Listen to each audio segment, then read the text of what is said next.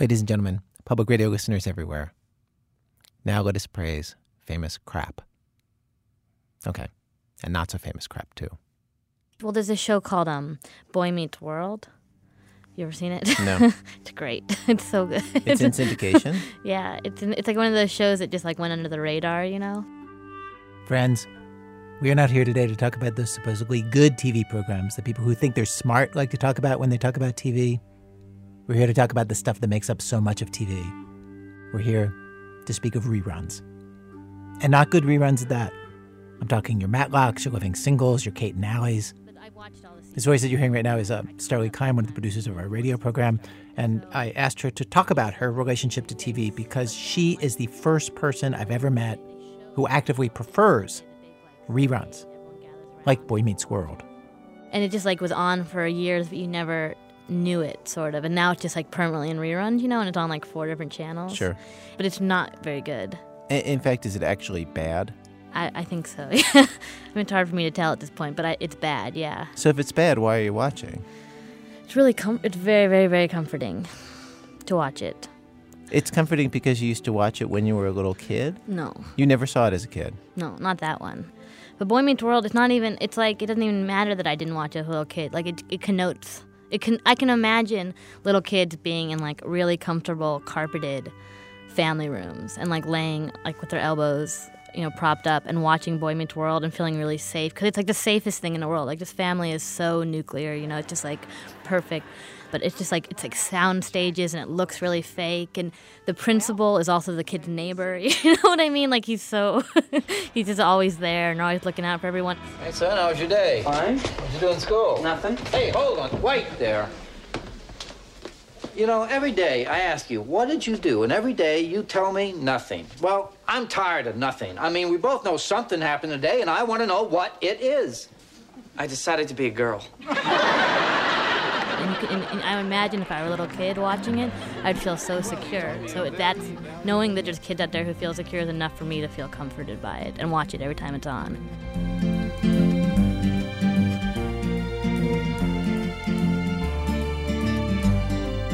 like I try very hard to establish these things so that I I, I have these reruns because I live like internal fear that the reruns are gonna be gone. You know what I mean? Like last night, I was watching TV and I couldn't find a rerun anywhere, and I was like panicking, like honest. And it was like The Godfather was on. I was like, I can't, and flipping, flipping, and I couldn't find one. And I was just like, what? Like, how is this possible? You know what I mean? Or oh, there was a rerun though. It was like a rerun of like a. The Nanny was on, and I don't have any relationship with it, so I was like stuck. Because she is so scared of that happening, Starlee is perpetually cultivating new reruns, forcing herself to immerse in them. Her latest is Caroline in the City. When I watch like Caroline in the City, it's like I'm really trying to like find something. Even though I hate it so much, so much. It's every I hate it, every part of it. I hate the way she draws. I hate the way she talks. I hate I hate her assistant, her everything. And and as you've watched Caroline in the City over the course of, of weeks, uh, Mhm. do you now actually like it? I don't like it, but I know. I know it. like I like I'm very familiar with it. And that's enough. That's enough. What what percentage of television is about just straight up comfort, and what about what percentage is about what we think of traditionally as entertainment? For me, yeah. Oh God, uh, like eighty percent is about comfort for me. If if something good gets in there, it's like an accident, you know, or it's because I feel obligated to watch something good, because I know people are gonna talk, you know, ask me the next day. Well, today on our radio program, a defense of not going out into the world and looking for new experiences, a defense of dwelling on what you already know, a defense of staying caught in your own personal reruns, stories of people who have the same thing going on with some story from their own past. That Starlee has with Caroline in the City and Boy Meets World.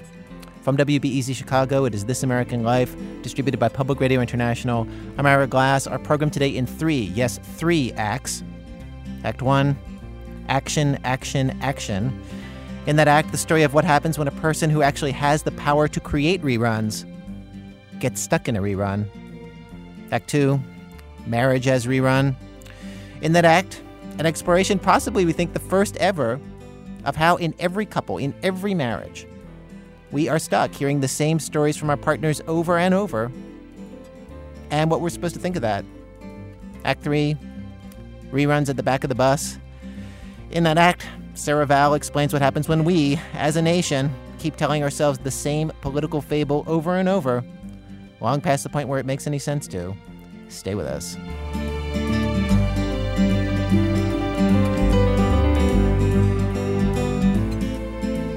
Act 1 Action, action, action.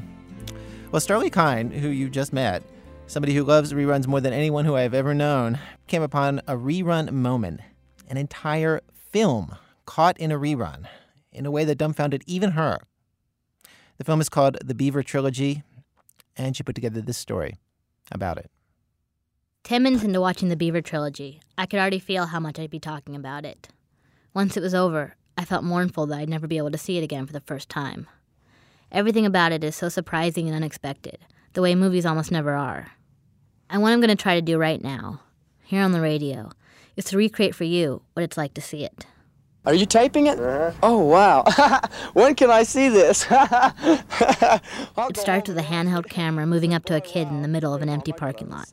The kid's taking pictures of a Park TV News traffic helicopter. He realizes he's being filmed and starts into a John Wayne impersonation. John Wayne, here, Mom. Here's John Wayne. Yo. Well, I'll tell you something out there in TV land. I'm hamming it up. I'll tell you. So, The kid's wearing 70s clothes, ah, bell bottom jeans, and a shirt with racing stripes. He has a Casio watch on. He looks to be in his early 20s. He cycles through a couple more impersonations Barry Manilow, Rocky Balboa. he's a good guy, you know. He knows his fight. He knows his left from his right. He knows his left toe from his right toe, you know. He's, he's a good guy and he loves his wife, Adrian, you know. so, anyway, I love it up here, though. I was just taking some pictures of Sky 2 over there, and man, it's really fantastic out here. I love it. I love it up here. I love impersonating, and my gosh, if I made the tube, I just thank you so much. I really do. so, boy, I can't believe this. This is actual live, huh? Well, it's not going out yet, but it will. Boy, I'd like to get a picture of you. That'd be great. Would that, Take a picture of me taking a picture. well, I don't. Would that be all right? Sure. Okay. Smile. You're on candid camera. all right. Don't you love this kid? right. Well, I can't believe You love him, that. but you don't know why you love him, right? Well, my day has come. It's shining. When I saw this in the theater, I couldn't get over what a great idea he was. I loved that someone thought up a character who's so excited just to be taking pictures of a news helicopter parked near a strip of highway. It was only later, after the movie was over, that I learned that I wasn't watching a feature film at all. It's a documentary, shot in 1979. This kid's real. Basically, what happened is I was working at a television station in Salt Lake City, and they had a new gadget called a video camera, and I walked out into the parking lot to test out a camera This is Trent Harris, the film's director. and saw this fellow, and he sort of walked up to me, and away he went. It took 30 seconds, and I was so enthralled with him that I knew that I'd, you know, I just had to keep filming. It's my little car. A little 64 Chevy. Oh.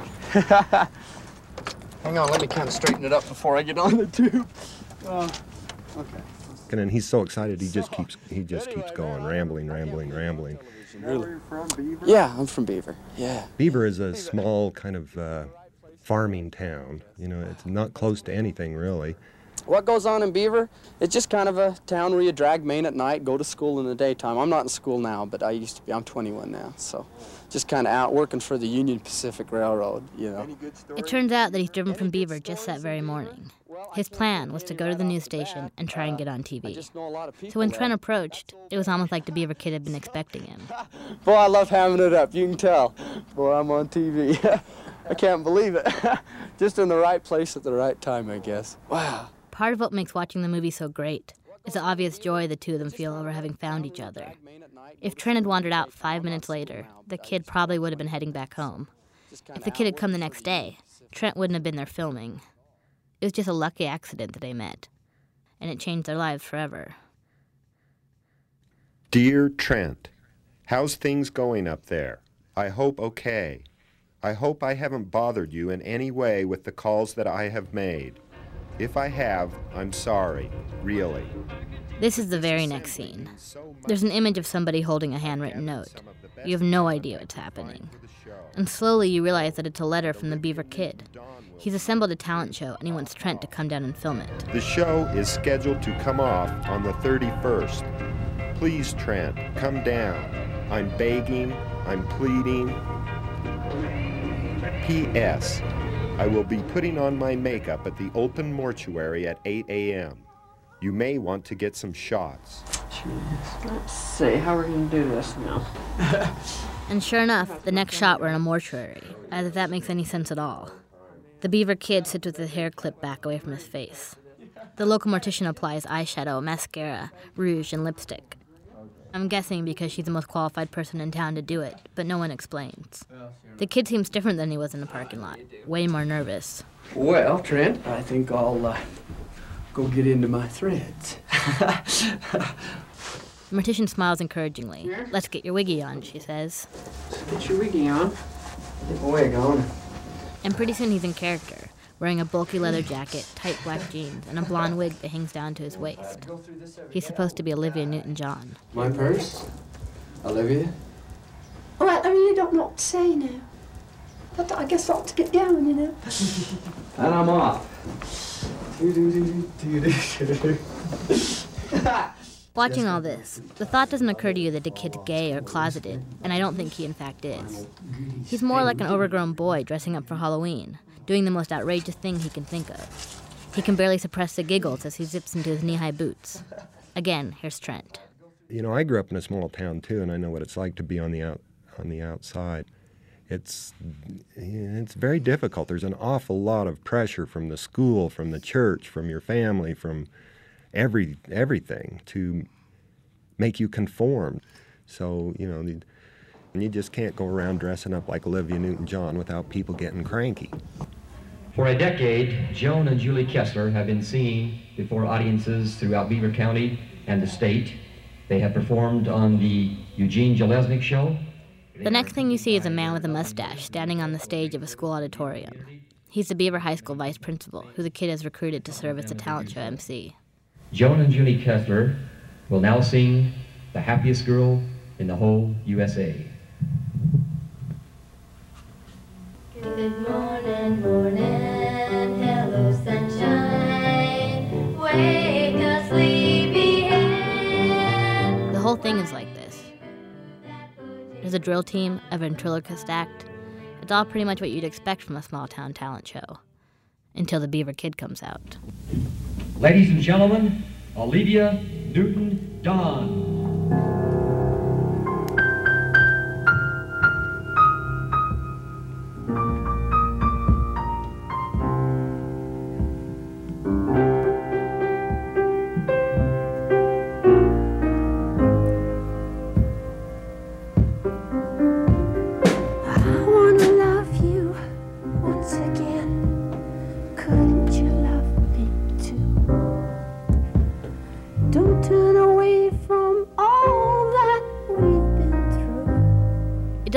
That he can't really sing, or that he looks nothing like Olivia Newton John.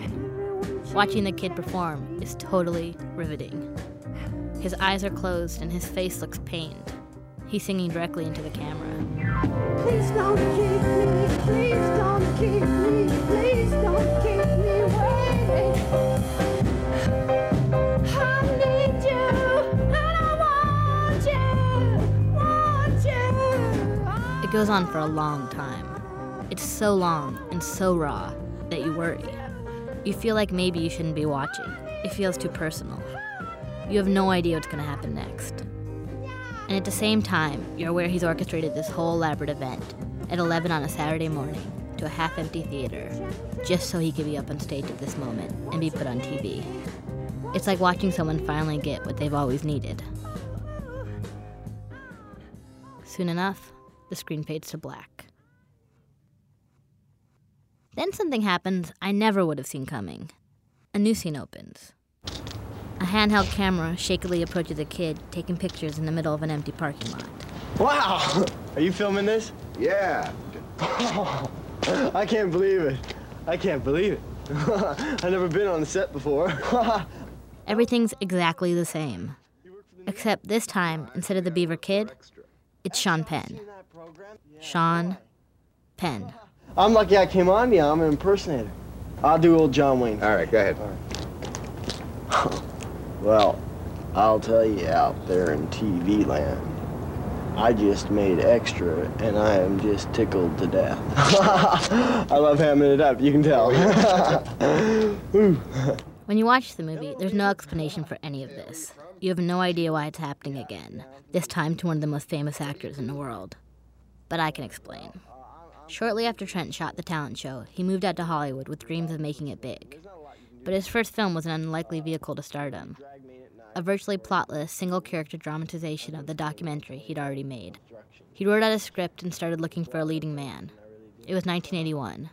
Sean Penn had just finished filming Fast Times at Ridgemont High, and within a year he'd be a full fledged movie star. But when Trent found him, Sean Penn was just another unknown actor looking for work. Once again, Trent lucked out. Basically, I didn't have any money. I'm shooting this thing with a home video camera. I mean, you can't believe some of the people I auditioned for this Nick Cage, Eric Stoltz, Anthony Edwards. Really? These people all wanted to play this part. And uh, somebody said, Well, you ought to call this guy Sean Penn on the phone. I didn't know who he was. I actually made him audi- I made him audition for the role. and he came down to the place I was at, and rather than have him read lines, he decided that what he wanted to do was just become the character, and that he would follow follow me around for the rest of the day. So he became my um cousin Larry from Idaho, and then he just followed me around that day, and I introduced him to people as my cousin from Idaho named Larry, and he acted the part out. He's and it was it was really kind of funny because uh, you know a year later people would come up to me and say boy your cousin's really become a big star yeah Let's get your wiggy on. Let's get my wee on, and Olivia will just about be here. well, I really don't know quite what to say. I guess I really ought to be going. It's practically a shot for shot remake. I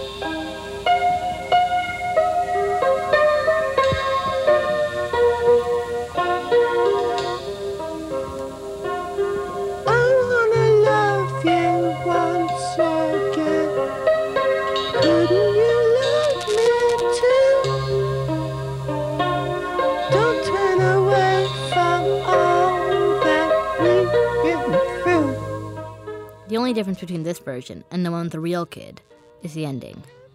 After the concert, Sean Penn, whose character's name is Larry, goes home and calls up the director on the phone and asks him not to play the footage on TV.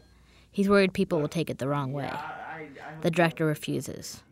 Sean Penn drops the phone and picks up a shotgun. He puts the barrel in his mouth and cocks the trigger. Then the phone rings. Yes. Hello, Larry? This is Carissa. Listen, I thought your performance at the talent show was really funny. I can hardly wait to see it on TV.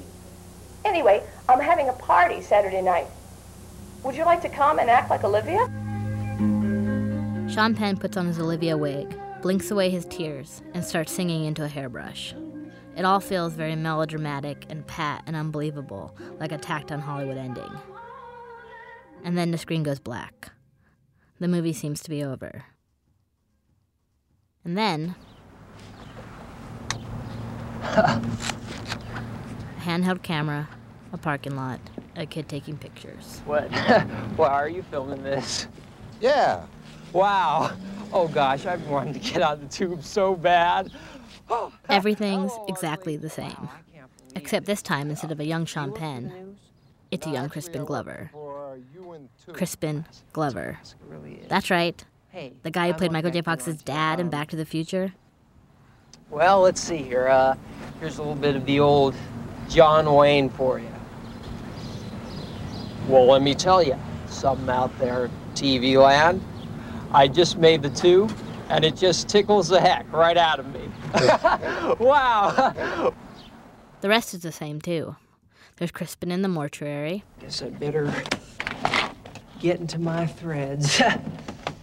There's Crispin at the town talent show. I wanna love you once again. Couldn't you love me too? But while the first two versions of the story were basically made with a home video camera and looked it, this one looks like a real movie. It's shot on film, there's lighting and extras and actual sets. It also cost a lot more. Trent spent $50,000 on it. And as is often the case in Hollywood, the big budget remake is not as good as the original. Trent adds a whole new backstory to make the Beaver Kid seem like an heroic outsider. People are constantly mocking him, sticking tacks on his chair, telling him he'll never make it onto TV. And the director is an oily, villainous, mustachioed type named Terrence. And just like in the Penn version, Crispin pulls out a gun after the talent show and considers killing himself. He calls the director and begs him not to put the footage on TV.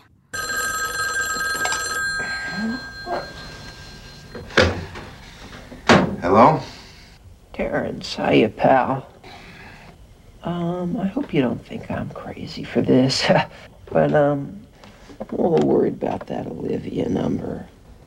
And I'd be willing to pay for your gas and film and stuff if you just wouldn't put it on TV. I put a lot of time and effort into this project. Look, people are gonna love it. You look great. And besides, I got a deadline to meet, huh? Would I lie to you? I emerge as a character in this series, and I guess my character is just kind of a jerk, for lack of a better word. He's very insensitive and very sort of just after a story and nothing else, and and, and, and very exploitive. When I asked Trent why he felt the need to add the phone call and the gun and the exploitive director character, at first he says it was just for dramatic effect. He tells me every movie needs a villain. He tells me reality doesn't have anything to do with anything. He tells me to shut up. And then finally, an hour into our interview, he tells me this. What happened? I did get a phone call. I did get a phone call after I'd, I'd been in, in Beaver, and the phone call said, Listen, I've been thinking about that. Maybe, you know, maybe you shouldn't put it on TV. And I, I remember saying, Oh, don't worry about it. It's going to be fine. And, uh, and maybe I wasn't as sensitive as I should have been or could have been. Not too long after that, I found out that it, he'd been shot. Trent called the hospital and was told the Beaver kid had an accident with a gun. The kid was okay, though, able to talk on the phone. And and then he just kept apologizing to me, which was uh, kind of very confusing. You know, very sorry that he'd put me through what he was putting me through, which seemed kind of odd at the time because I felt like I should be apologizing to him. I guess I felt like maybe I'd pushed him a little bit too much. Right. The Beaver Kid declined my request for an interview.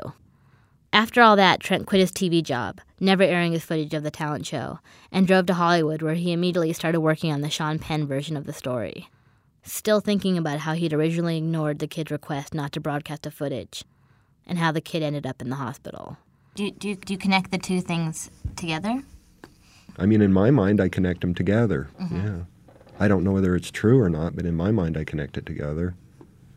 You know, again, I don't. I I'm very very reluctant to talk about what is going on in his mind or to speculate that way. I don't think it's fair. I mean, but it seems kind of more about you, though. You know, it seems more about. if you're asking me, if you are asking me, and I think you're trying to, if I feel guilty about anything that has happened, the answer to that is yes. Of course, I do feel guilty about things. I feel guilty about uh, putting myself uh, and my my needs above other people's needs, above his needs. You know, I wasn't appreciative of that and sensitive to that, and and for that I've always felt guilty. And and there you have it. That's why I keep making this damn thing over and over again. now, can we quit? You know, you're the one who made these movies. you set yourself up to, to for this whole chain of events here. okay, so. Well. So. So then, did you feel better after? I'm right now. I feel terrible.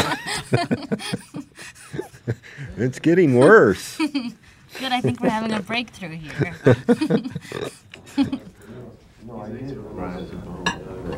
How about a cup to go?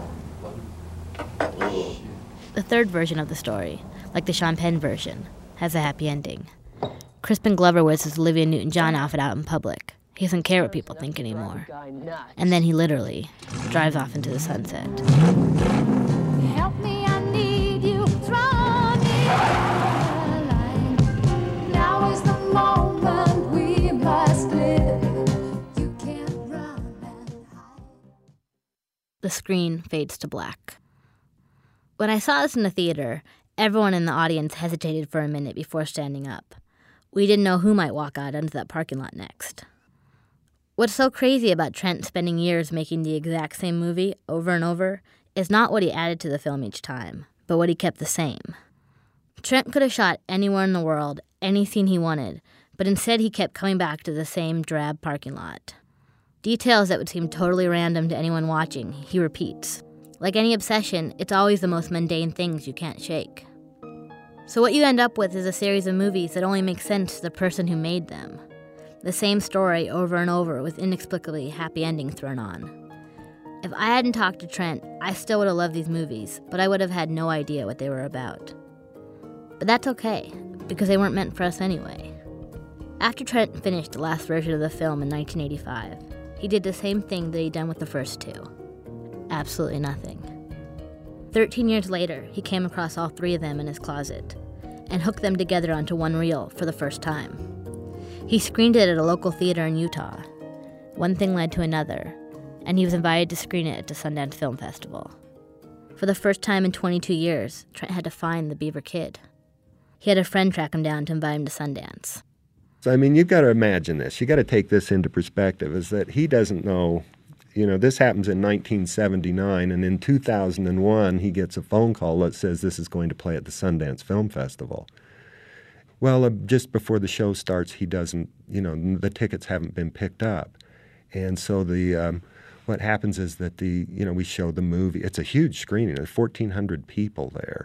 And after the screening, there's a bunch of people run up to the stage and ask more questions, stuff like that. All of a sudden, out of this, this sea of faces, one emerges and he says, You probably don't remember me and I immediately recognized who he was. and and I grabbed him and dragged him out the side door into a snowdrift. And there was a lot of, huh, wow, I mean, what have you, well, I mean, wow, that was really something. I can't believe. And then I'd say something like, yeah, I mean, wow, I tried to find you, but I didn't know where you were. And then, all, and then look at all this snow, and here comes a bunch of people. And then he'd say, oh my gosh, and I still have that car, and oh, you must think I'm some sort of a nut, and and and what in the heck's going on? Where are all these people coming from? And do they think I'm do they think I'm some sort of a nut? No, no, they everybody loves you. It's great. I mean, it was that kind of a conversation. And then we're mobbed. All of a sudden, there's there's 50 people standing around, taking pictures and asking for his autograph. He didn't know. He just starts signing autographs, and then he kind of slipped slipped right into it as if he'd been doing it for years.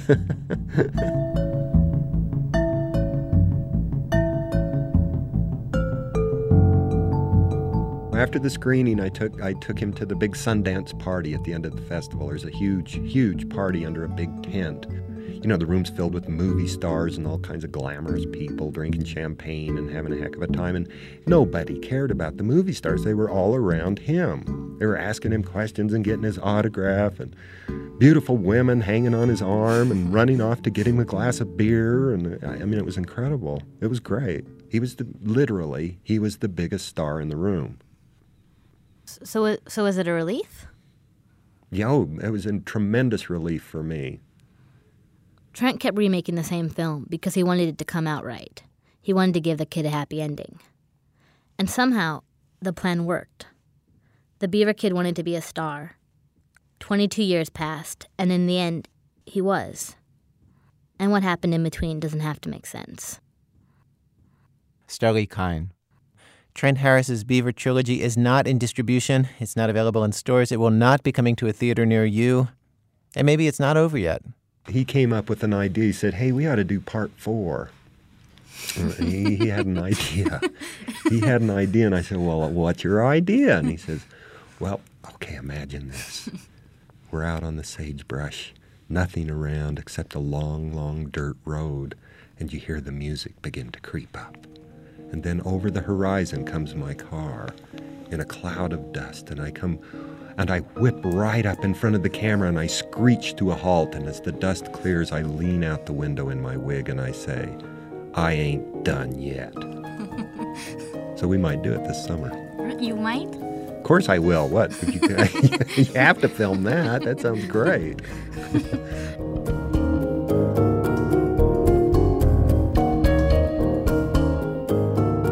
Coming up, sticking around after the break, is that a heroic act akin to starting the Montgomery bus boycott? We hear pro and con.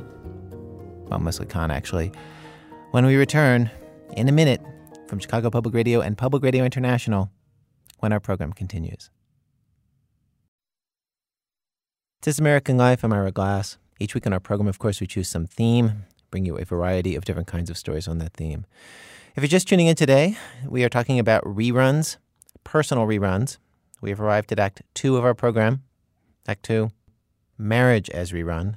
I'm going to begin this act with this scene of people stuck in personal reruns. A scene I would bet that you have probably been in yourself at one point or another. Carmen and Candido were out just the other night with a friend, and Carmen started telling a story about her nephew, Nico.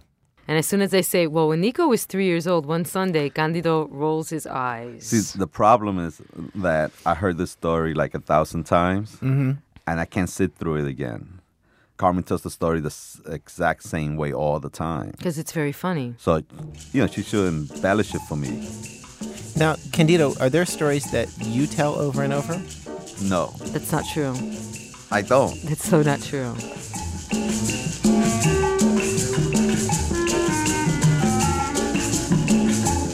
Yes, friends, it is a fact of married life, one that is almost never discussed. That being married, being in any couple for more than one night, I would argue, means hearing the same stories over and over from your partner, possibly for the rest of your life. But have you noticed that of all the stories that could get told in front of each other, only certain stories do get told? Well, to understand the taxonomy of this, the ins and outs of this phenomenon, I spoke with three couples. We begin with Carmen and Candido. There is a story that he tells about the day that he got hurt on the subway and strangers came to his aid. They live in New York City. And this story comes up in any conversation where it might be necessary to prove the point that New Yorkers are not cold hearted, but in fact helpful and kind to each other. There are the stories that she tells about her nephew Nico, which come up when the topic of kids doing adorable things enters a conversation with their friends, usually with friends who have kids. And then there's the graduation story. Whenever they're And that is talking about embarrassing moments, I guess this is one that Comes gets up. Or told mother a lot. stories. Mhm. A mother story. So should I tell my graduation story? Candido rolled his eyes. Uh, Well, what, ha- what So happens I- in this story? Yeah, yeah. Tell me, tell the story. Okay. Um, my mother was a teacher. She's now a principal, and she has that personality, which is great. Very loving, but very. She's an Aries. and Aggressive. so um, when I I went to Catholic school and when uh, I was graduating from eighth grade, we had our, our graduation in, in the church, in the school's church, and uh, those Instamatic Kodak cameras, Mhm. and she didn't advance the film when my name was called. And I, you know, I went up there and I received my diploma, and she didn't get a shot of that. So she goes, "Go back up there." I was like, "Mommy, I'm not gonna go back up there right Oh my now." God. Yeah, completely in the church in front of everybody. Go back up there right now. I'm like, "Mommy, they're calling other people," and she said, "Father Bradley." To the priest who was giving the Wait, she calls out from the audience? Well, she left her seat and went up toward the altar. She's by the altar. And she goes, Father Bradley, just hold on. Go back up there. Go back up there right now. And, um, okay, Father Bradley, pose. And she took the picture. And she goes, okay, thank you. Oh, my baby, and hugging me. You know, everybody's staring at me. And every and my mom, and my, what I love about that moment when I think about it is like my mom didn't care what other people thought. Exactly.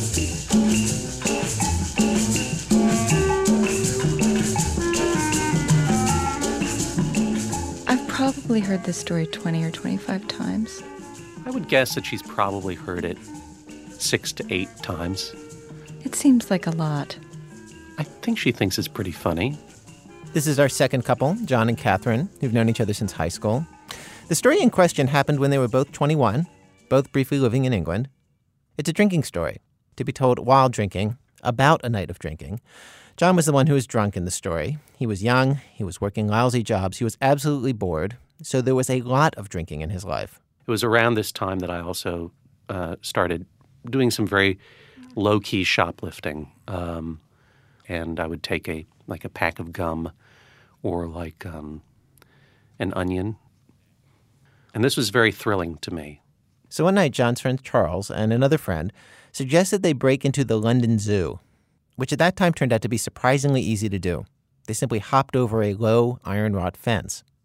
Once inside, they spotted a pool with penguins sleeping all around it, right there, behind a wall, so low that you could just step over it.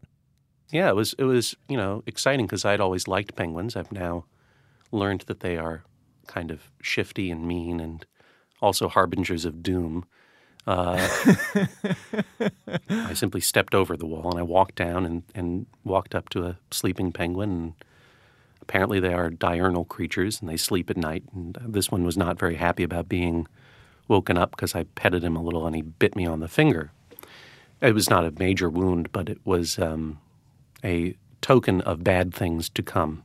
I have to say, as a symbolic moment, it's a good one because something cute has suddenly become deeply uncute. You find penguins cute? What are you talking about? Everyone finds penguins cute. I look at them differently now. It would be like a teddy bear biting you or something. Oh, Yeah, Yeah. yeah. Teddy bears um, are actually stuffed animals. Uh, but as an as an expert on penguin behavior, you're right. It is very unusual.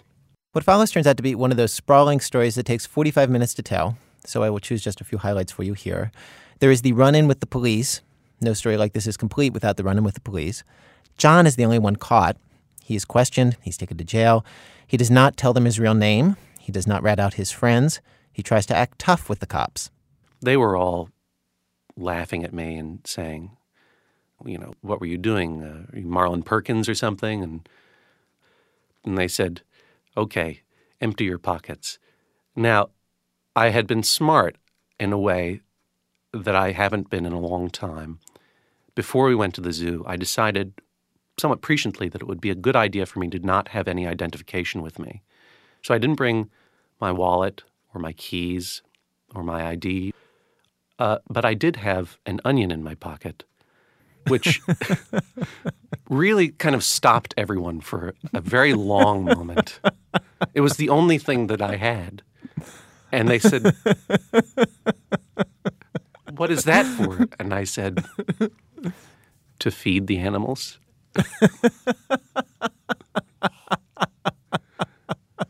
and they seemed to enjoy that. And I, I kind of thought that this couldn't go on for, for much longer. And uh, but they, they decided to put me in a cell for a while. and on and on. You get the idea. What's striking and fascinating about hearing his wife, Catherine, tell this same story is that after hearing it at least 20 times, well, all right, you'll hear. They had a good time for a while, and then at some point they were in the pig pen, and um, I don't know that they knew somehow that the police were there. Isn't it funny that I that I am not really sure how this transpired? Do you know what animal bit John? A pig. Okay, that's not right. You're kidding. Nope, it's not a pig. I thought he was in the pig pen, and there's this whole thing where he's like, "The pig is licking my ear."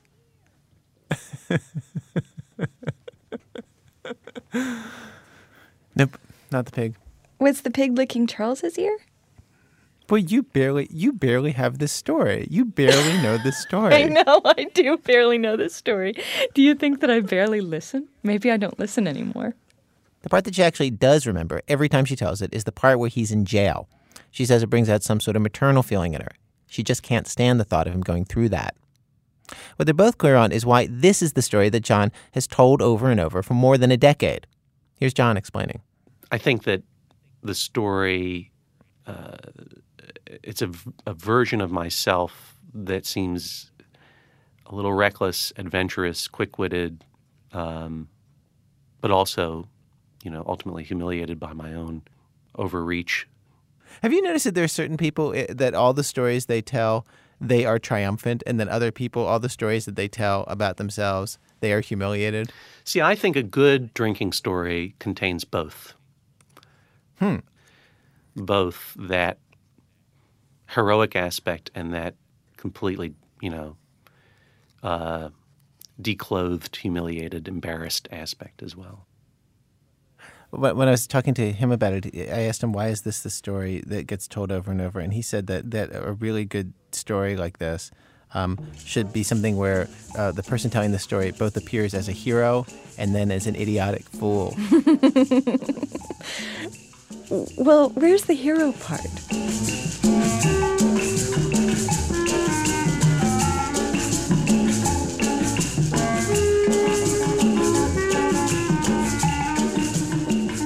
Brings us to our last couple, Robert and Tamar.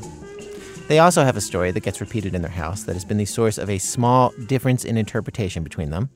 It's a story they both tell, though him more than her, you get the feeling. They don't tell the story the same way, and we will start with her version of the story. Now, this is an exact. The first thing you need to know about this story is that I am totally celebrity blind, just completely. So much of my life with Robert has been wandering around New York and him saying, "Oh, look, you were sitting next to Candice Bergen," and I'd say, "No, I wasn't," and he's always right, and I'm always wrong. so I'm really pleased. One day, I'm out all by myself in the world, and I'm on the east side, and I'm walking down Madison Avenue, and I see someone, and I know me, the celebrity blind person, I know absolutely for sure, for sure, that this person across the street is Jackie Kennedy. And not only is it Jackie Kennedy, but she's looking at me and she has her hand up when I smile at her. Okay, let's stop that right there. Before she gets too far, here is Robert's interpretation of the same event. Their interviews were recorded separately. It's a beautiful, beautiful fall day, and we're walking down Fifth Avenue. The Central Park is on our right. I just picture this very, very precisely. And we're walking along, and Tamar is distracted. She looks over her left shoulder, and she goes, There I see, across the street, Jackie Onassis, President Kennedy's wife, and she's waving very modestly at Tamar. All right, you've probably noticed the key differences already. He says that they're together. She says that she's alone. He says next to Central Park. She says Madison Avenue. But once she spots Jackie O, the stories fly in tandem for a while. She has her hand up when I smile at her, and she waves at me. And I thought, oh my God, I didn't know that they knew each other, whatever. And I'm looking at Tamar, and Tamar is looking at Jackie Onassis. And I'm so excited, and I wave back sort of tentatively, but beaming, beaming, beaming. And she waves back more, so I then wave back with my whole, whole heart. So I'm just staring at this in wonder. And then Jackie raises her hand even more excitedly and starts sort of moving it back and forth and back and forth. And I'm waving and beaming, and I'm so happy and proud.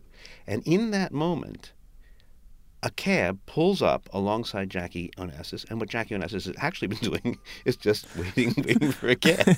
and my wife, just by mistake, somehow thought that Jackie was waving at her and is feeling like really stupid. And so I'm, I'm really pretty humiliated. As am I. Because many people have been looking at Jackie Kennedy, and many people have been looking at me, making a fool of myself, waving, waving, waving, waving, waving. And so we laugh about it and we head downtown.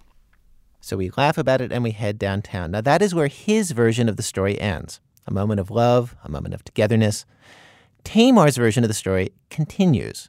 In her version, she comes home. Remember, she experienced the whole thing alone in her version. She comes home and she tells Robert what happened to her.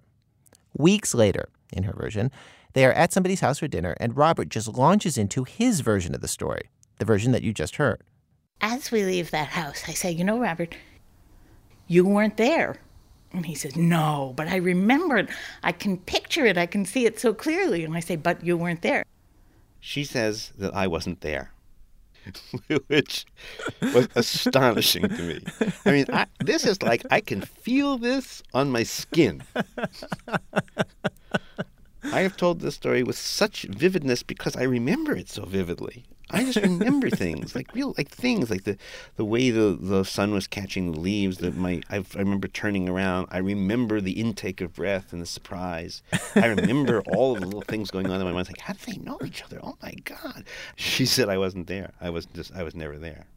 That she told it to me, and I just simply sort of like Genghis Khan or Alexander the Great. I occupied it like, like it was real estate that I wanted to be part of. So I just marched in and became part of it. Do you believe her that you weren't in it? Uh, yeah, yeah. Because, um, you know, I, I live as all married people do in a courthouse, and the, the, the jury, upon deliberating about this, said, "This particular witness has proven over the years a complete." Complete. Vera- I mean, she is very, very believable. A credible witness has testified. And you, sir, over the years, we have formed our own opinions about you. Judgment to the wife. So now it's become a shared story. Uh, wait, wait, and he'll tell it, and in his version, he's in the story? In this version, he has his view of what happened, but he says, but actually, Tamar says I wasn't there. Well, thank you to all of our couples, Carmen Rivera and Candido Terrado, John and Catherine Hodgman, and finally, Tamar Lewin and Robert Krulwich. Robert, Yeah. if the story about Jackie Kennedy is true, you'd be able to tell me what she was wearing. Yeah. Oh, yeah. She was wearing a suit. She was wearing a suit. It was a, it had white buttons and it had a collar, and it was a skirt, and I couldn't see her feet. But I remember that she had white buttons Okay. with little black. With little, there was little black stitching. You know where the where the buttons are attached to the garment. The stitching was black. Okay, you were too far away to see that. Yeah, exactly.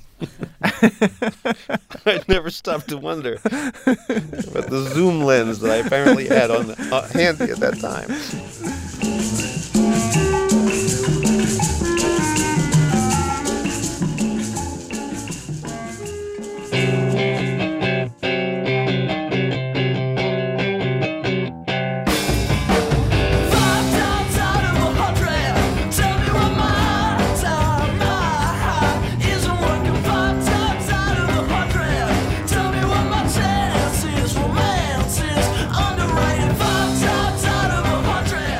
Act three, reruns at the back of the bus.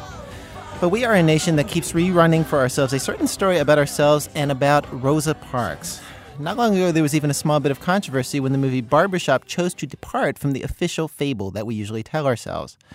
Well, Sarah Vowell has been watching the trend carefully, wherever it appears. According to Reuters, on January 20th, 2001, in Washington, D.C., the special guest at the Florida State inaugural ball was introduced by the country singer Larry Gatlin.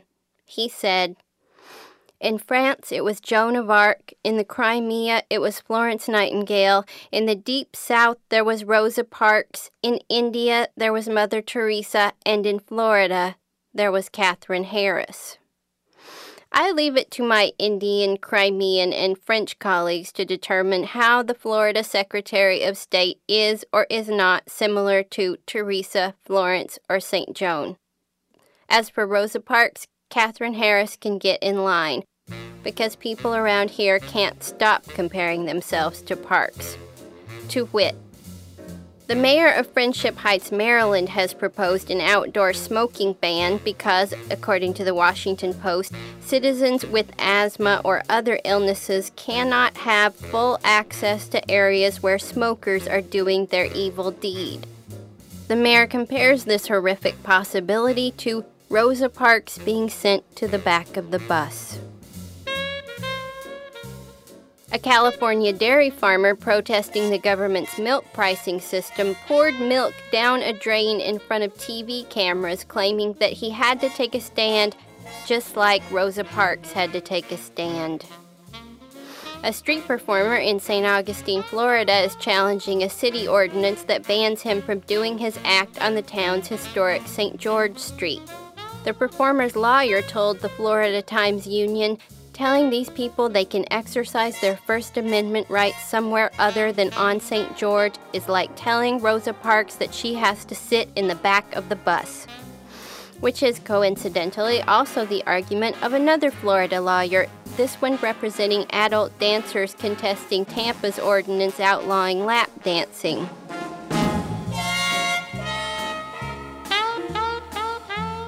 I would also like to mention the rocker, marksman, and conservative activist Ted Nugent, who, in his autobiography, God, Guns, and Rock and Roll, refers to himself as Rosa Parks with a loud guitar. which is so inaccurate. Everyone knows he's more like Mary Matalin with a fancy deer rifle.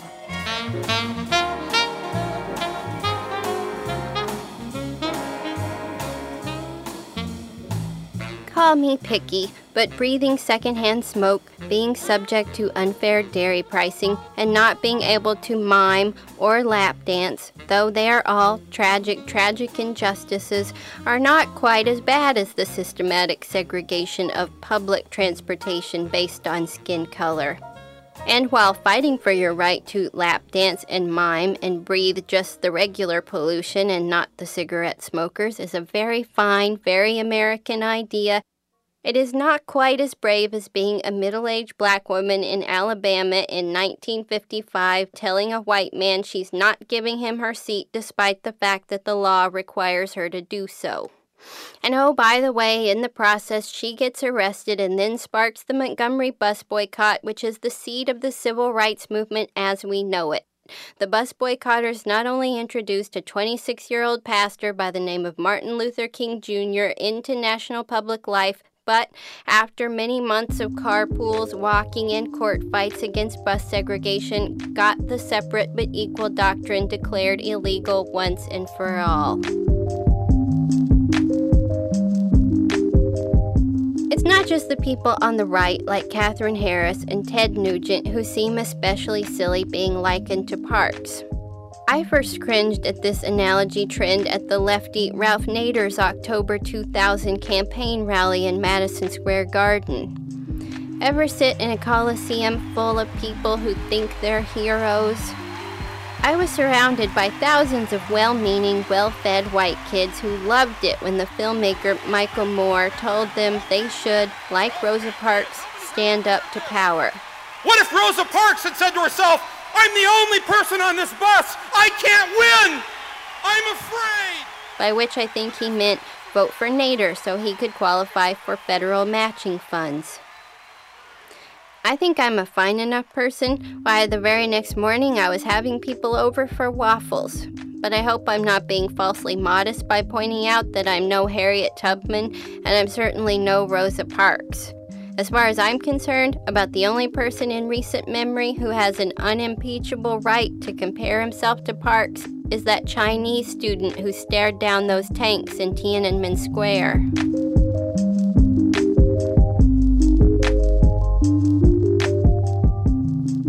I was reminded of those Naderites watching a rerun of the sitcom Sports Night on Comedy Central. Dan, a television sportscaster played by Josh Charles, has been ordered by his network to make an on air apology to viewers because he said in a magazine interview that he supports the legalization of marijuana. He stands by his opinion and balks at apologizing. His boss, Isaac, played by Robert Guillaume, agrees but tells him to do it anyway. Because this is television and this is how it's done. Yeah, well, sitting in the back of the bus was how it was done until a 42 year old lady moved up front. I'm not very impressed with how things are done, Isaac. A few minutes later, Isaac looks Dan in the eye and tells him, Danny? Yeah? You know I love you, don't you? Yeah. And because I love you, I can say this. No rich young white guy has ever gotten anywhere with me comparing himself to Rosa Parks. Got it? Yes, sir. Good. Finally, the voice of reason, which of course was heard on a canceled network TV series airing on cable.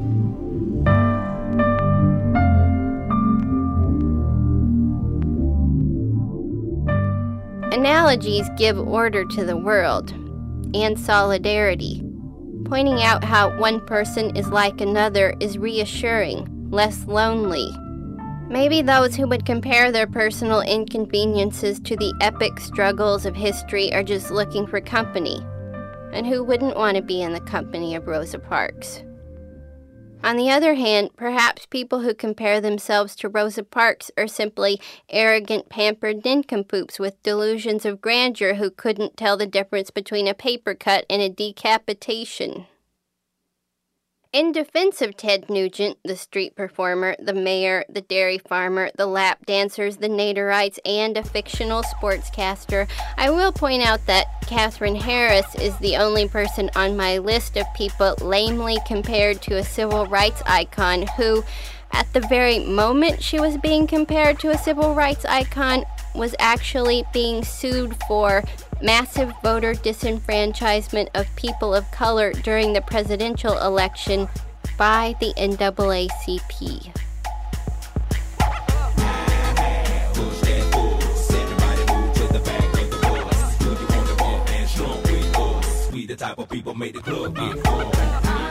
Sarah Vowell is the author of the book The Partly Cloudy Patriot, where her thoughts about Rosa Parks appear.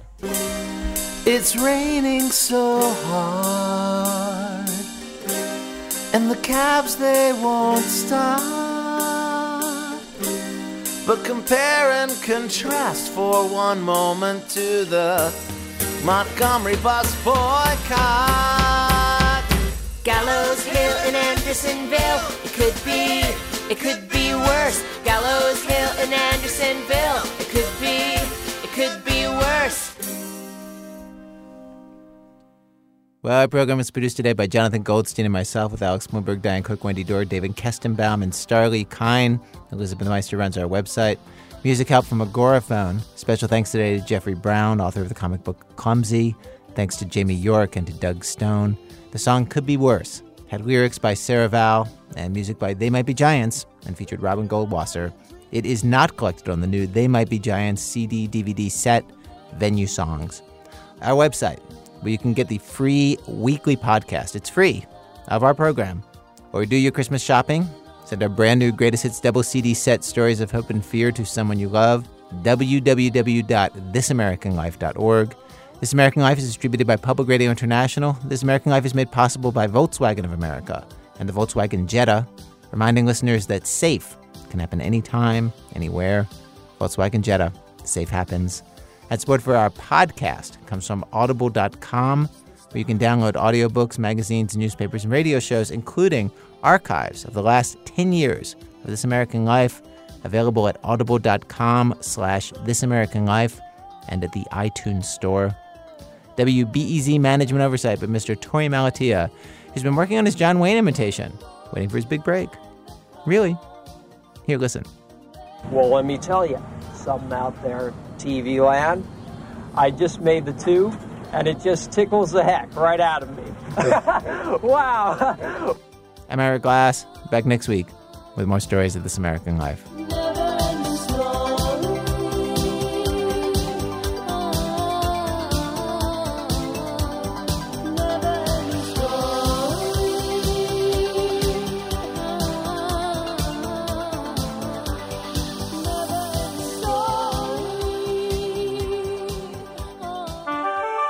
PRI, Public Radio International.